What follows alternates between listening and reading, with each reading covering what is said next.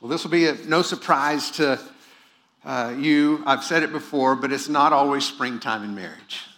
Uh, I've mentioned that sometimes it feels a little bit like winter. Love seems to grow cold and lie dormant. A once flourishing intimacy can suddenly feel distant. And in those times, I'm getting a lot of feedback um, in my mic. But in those times, um, we can wake up one morning and think, how in the world did we get here? Last week, you remember, we left our lovers in a fruitful paradise of mutual delight. They were lingering in the garden of love without a care in the world. But this morning, we're going to see that something has drastically changed unmet expectations, perhaps, in their marriage have led to an emotional distance in their relationship. And at some level, they're asking that question how in the world did we get here? And I actually think this is a really helpful part of this point. They were lingering in a garden of love, but all of a sudden, there's this dose of reality. And it prevents us from seeing the Song of Songs as some unrealistic portrayal of love, discounting their flourishing marriage as some unattainable goal.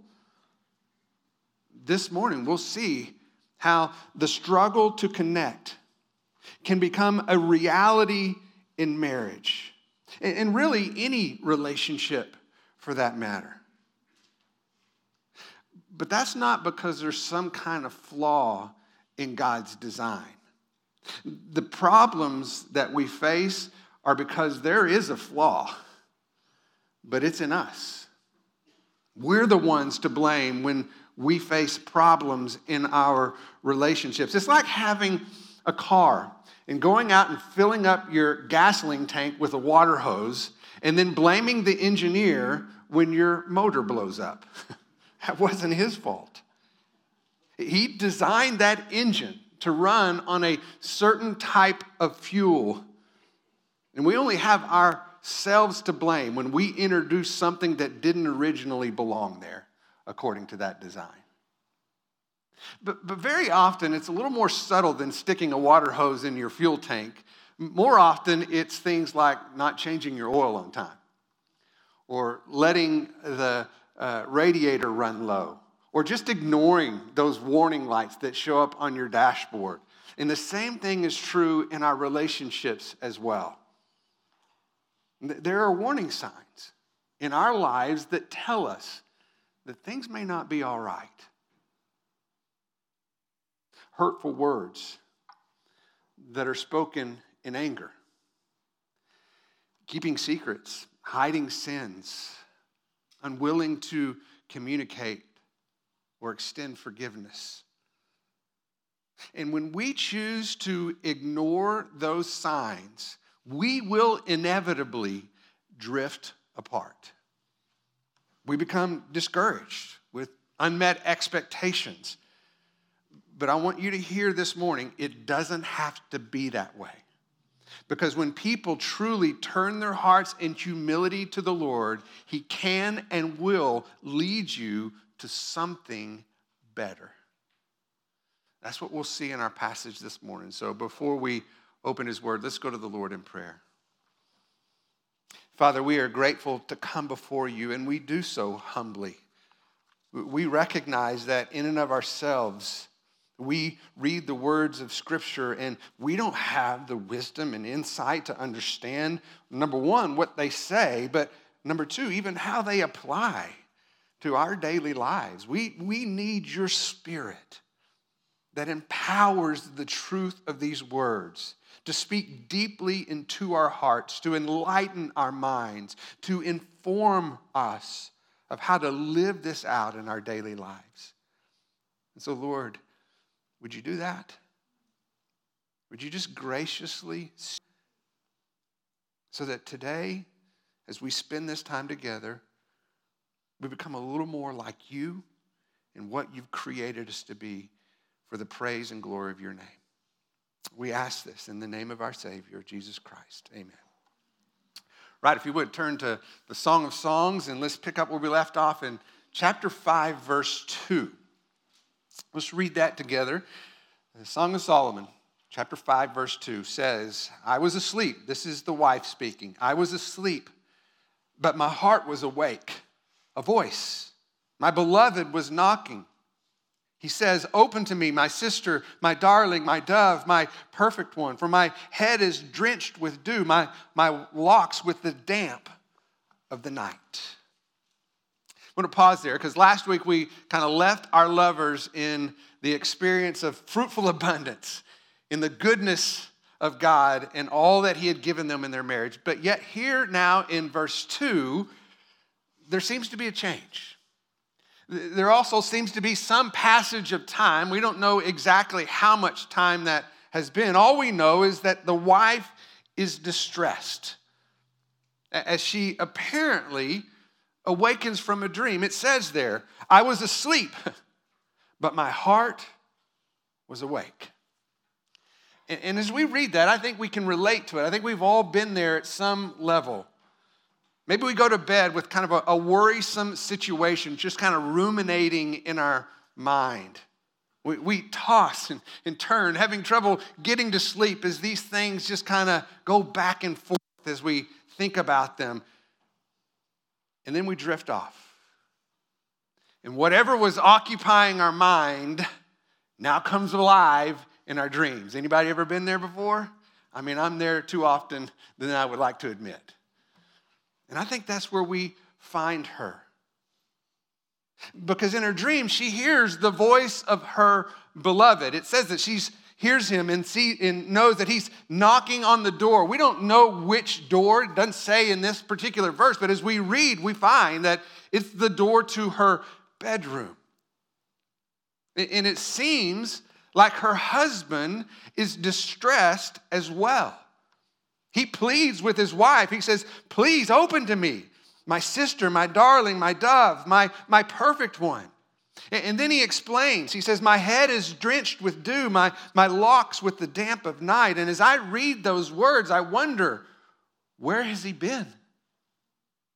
Why is he out so late?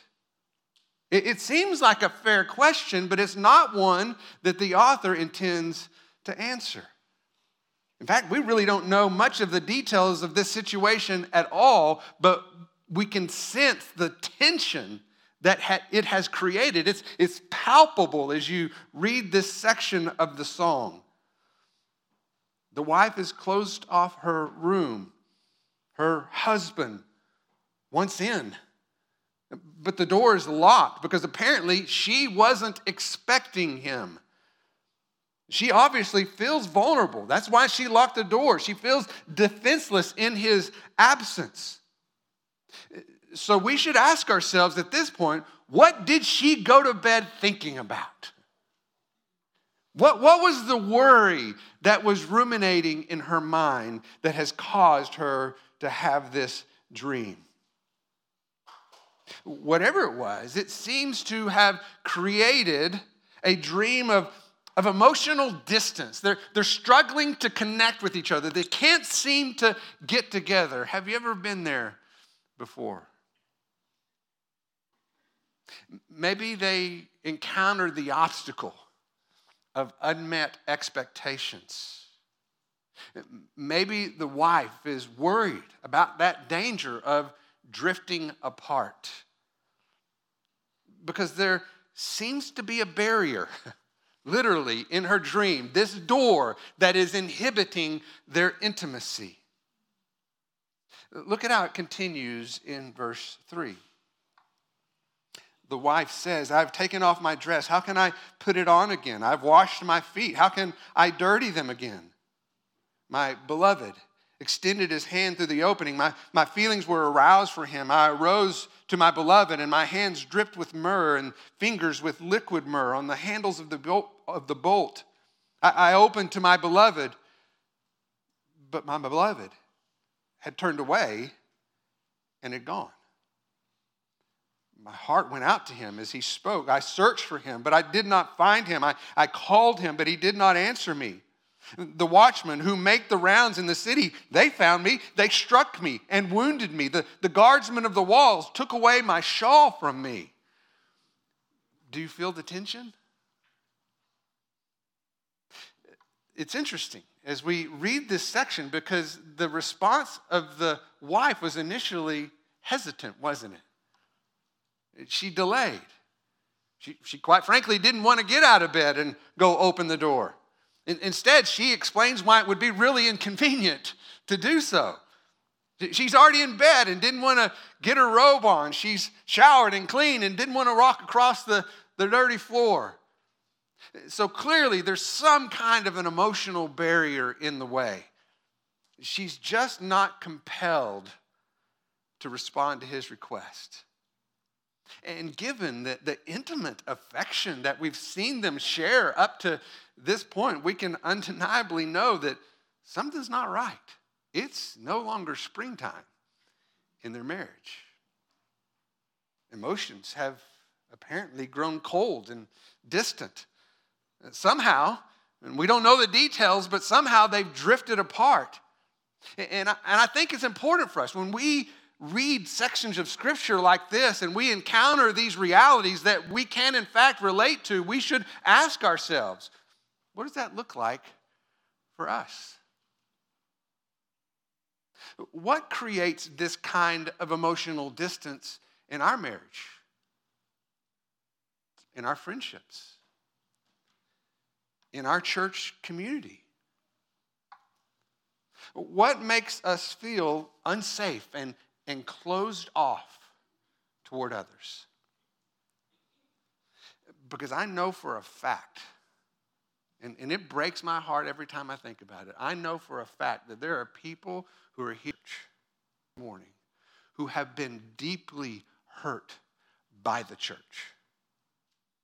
I know for a fact that there are people here this morning who are struggling in their marriage. And when they hear this idea of emotional distance and drifting apart, it is a very real reality for their life in this moment, right now. And when this happens to any of us, when we find ourselves in these situations, whether it's our marriage, our friendship, our relationship with the church, our tendency just like we see in the song, is to isolate ourselves from others. We close ourselves behind this locked door. We've been hurt by others, and our natural tendency is to therefore hide for protection. We lock the door to our heart. And like the wife, we are reluctant to let anyone in. But our heart, the way God created and knitted us together, our heart cannot survive without meaningful connection. Isolation, please hear this. It's true for every one of us. No one is an exception. Isolation is a cancer to your soul. Maybe in this situation, the husband understands this truth to some degree because he seems unwilling to take no for an answer. It says that he reaches through the door, he finds a hole, he tries to get to the latch, but he can't get to the latch to open the door. And yet his efforts seem to stir his wife's affection. She responds to his pursuit and goes and, and opens the door, but when she does, it's too late. He's nowhere to be found. She, she runs out in the street. We've seen her do this before, and each time she does it, she risks her life. And in this particular situation, the watchmen who were supposed to be there to protect her are the ones who, in fact, harm her. And not only that, they apparently humiliate her by removing her robe from her, exposing her publicly. And I just wonder if this is, in fact, her dream, what is it revealing about what she's worried about? How does the, the separation from her husband, whether emotionally or physically, how, how is this making her feel? Apparently, she feels very vulnerable, very defenseless in his absence. She's, she's exposed. She's exposed to, to judgment. She's exposed to harsh words from others. You know, God made it very clear from the very beginning. He said in Genesis 2:28, "It is not good for man or woman to be alone." We were created from community, from the undivided fellowship of the Trinity, and created out of that community to flourish within community. There is safety inside the covenant commitment of marriage. And so, yes, what we're learning is the reality, of the fact that, that relationships can be messy. Again, whether that's marriage or, or friendship or church, it can be messy. It can be hard. And it can even be hurtful. But we cannot flourish without them. We must be persistent in our pursuit of reconciliation. And I believe that as we continue in the song, that's exactly what we see from this woman. Look again with me in verse 8.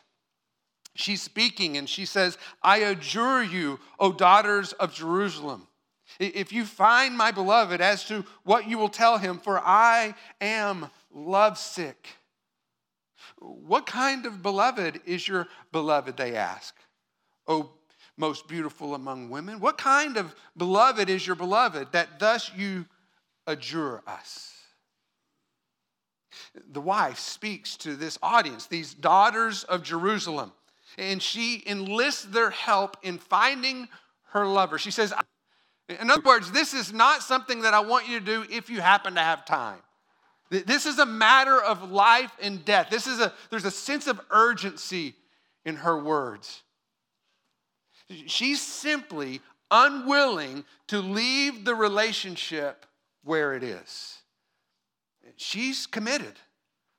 However risky or dangerous it may be, in the pursuit of something better. As I mentioned in an earlier sermon, I'll say it again. I think this is one of the parts we miss most in the church today. It's way too easy for us to walk away when things get hard. We live in a throwaway society. So when, when something doesn't work, we just cast it aside. We don't try to fix things anymore. We're convinced it's easier. I mean, how many times have you convinced yourself of this very thing? It's just easier to go out and buy a new one. Why would I try to fix the old one? But it hadn't always been that way. I remember my granddad. I swear he could fix any possible thing that ever broke on the farm with a pair of pliers and some baling wire. I mean, he could. He never threw anything away. And he was diligent to find a way to make something work. And we should do the very same thing in our relationships, especially in marriage. But somehow, I think we've lost the importance of that mindset, even in the church.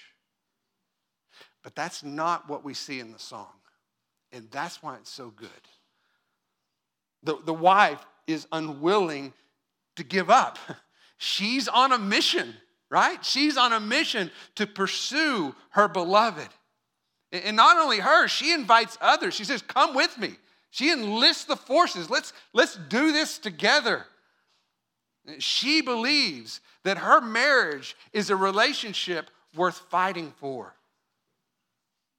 Because look, every marriage, every friendship, every church you will ever belong to will never be everything you expected it to be. They don't exist. There will always be struggle. There will always be difficulty. Because every relationship, whether marriage, friendship, community within a church, they all have one thing in common. You know what that is? Imperfect people. Every relationship, no matter how good it is, will experience seasons of difficulty. But as I said in the beginning, these barriers can always be overcome if we're simply unwilling to walk away and instead walk to Jesus, to turn our hearts towards Him, to believe that if we trust in Him, that He, in fact, will lead us to something better. We have to be committed to reconciliation if we're ever going to experience deep and lasting levels of love. It's a willful decision not to close the door of your heart, taking the risk, even inviting others in. And this morning, we have the privilege of hearing from somebody within our own church who's walked through this season of difficulty, and they are courageously willing to share that with you. So, if you would, listen to our friends Joe and Barbara on the screen and pay attention to what they have to say. We are Joe and Barbara Magby. Mm-hmm. We have been married for it'll be 12 years. No. In November, November. yeah, November 11th, yeah. and uh, so I think that the moment for us um, in recent years when we we kind of felt we were drifting apart, uh, there were a lot of things going on behind the scenes. I was in a pretty stressful job and.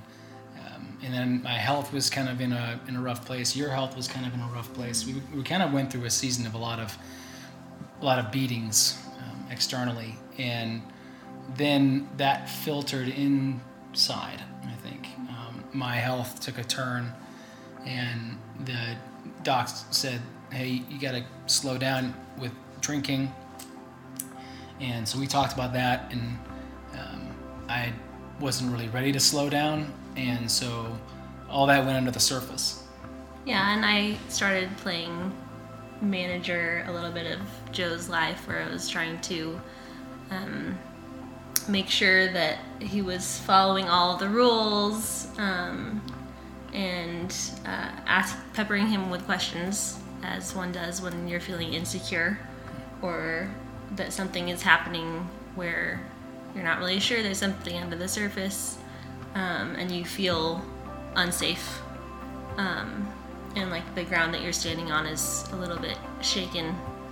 So. And then to me, all those questions laid into a fear of exposure for me, of exposure of failure, exposure of sin, exposure of weakness, um, and so in in my way, I kept kind of hiding those and kept just trying to keep things on an even keel, um, which added more stress, which added more problems, which added more complications, and it just it just snowballed. Um, and it wasn't a quick thing, but we just sort of drifted apart.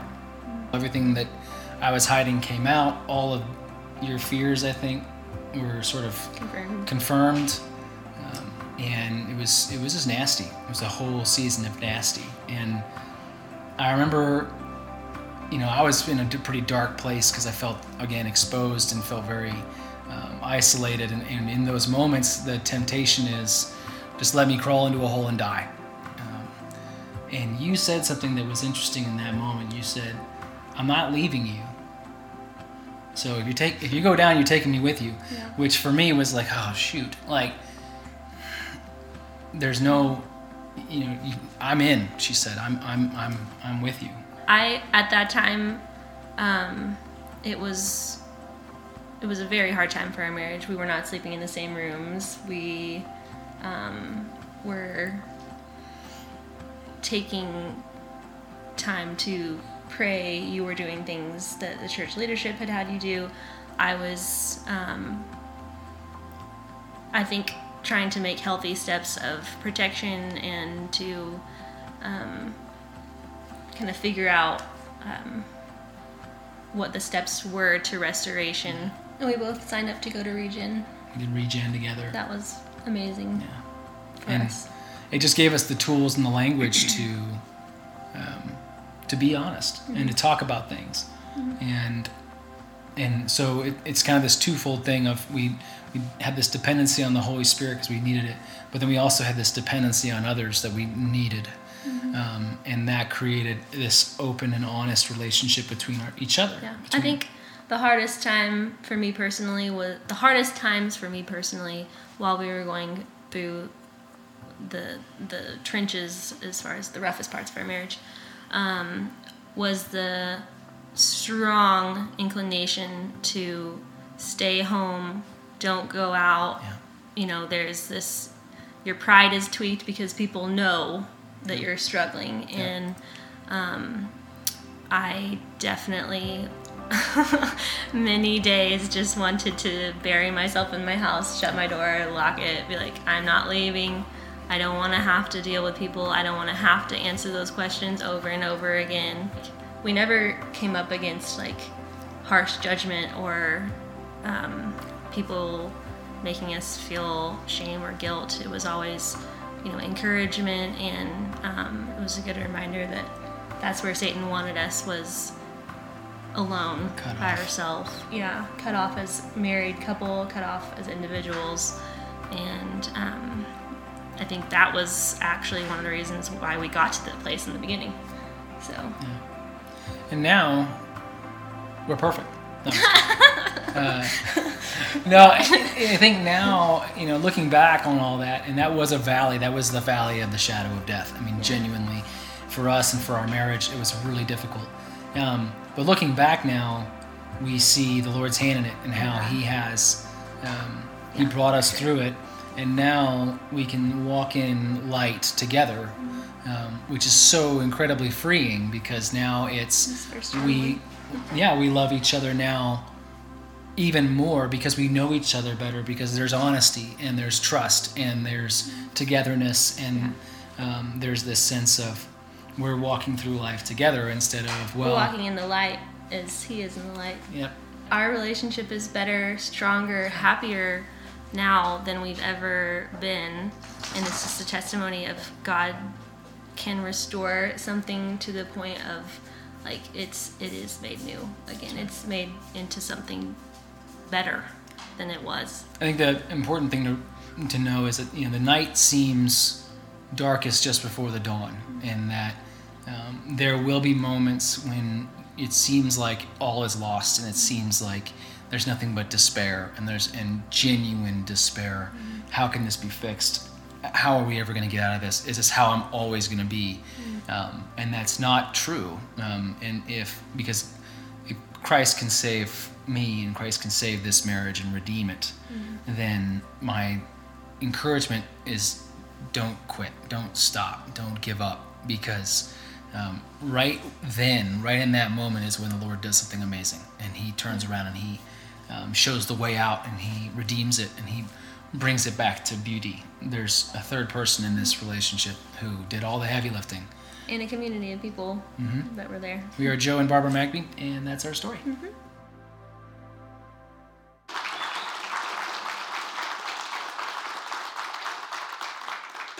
I want you to know why we tell you these stories is because we know with absolute certainty that their story is represented over and over again within a church family like this.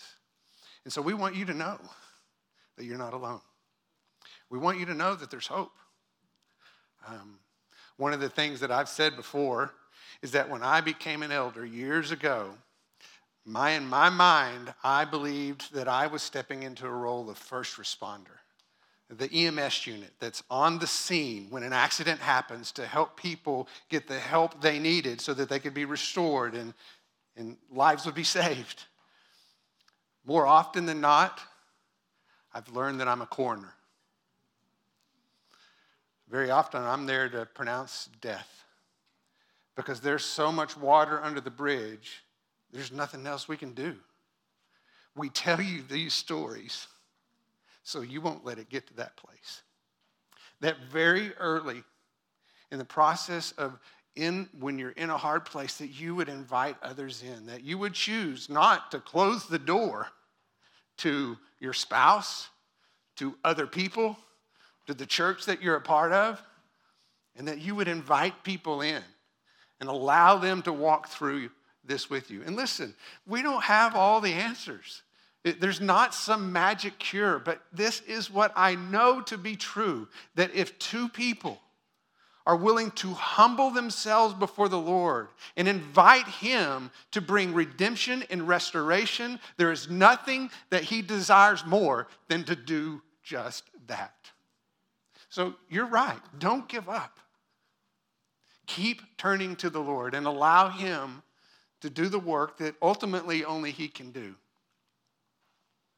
If you're willing to turn to God, He will lead you to something better. And just know that even in our, in our daily lives, this is true. This is true in our relationship with him. There's a passage you're familiar with, Revelations 3:20. It says, "Behold, I stand at the door and knock. If anyone hears my voice and opens the door, I will come to him. I will dine with him and he with me."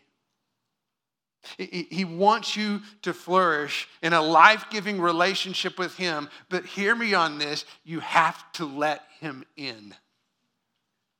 You have to let Him in. And let me just say, with, with all the uncertainty that we see in our world today, this is not the time to delay your response. Okay? This is not that time. I'm not going to stand here and tell you that I know exactly how things fit into the prophetic calendar that God has in mind as things unfold in our world today. But here's what I will say the stage is being set for Christ's return, and every day we live is one day closer. That is undeniably true. And so, if there's ever a time to find security in the salvation that you have through faith in Christ alone, now is that time. If there was ever a time to, to stand together for the sake of the gospel, now is that time. Philippians chapter 1, verse 27, one of my favorites, says, Standing firm with one spirit, with one mind, striving together for the sake of the gospel. Because here's what I know is true we see a lot of division that is happening in our world today. But hear me on this it's gonna get worse. It's gonna get worse. And what we need now more than ever is for the people of God within the church of God to stand together for the praise and glory of the name of God. If there is ever a time for that to happen, now is that time.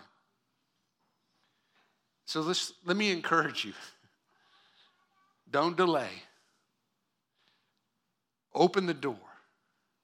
Invite the Lord in and encourage others to join you as you seek to become everything He's created you to be personally, in your marriage, in your friendships, in this church community. This is a small church. I get that. But Jesus changed the world with 12 men. Let's be those people. Let's pray.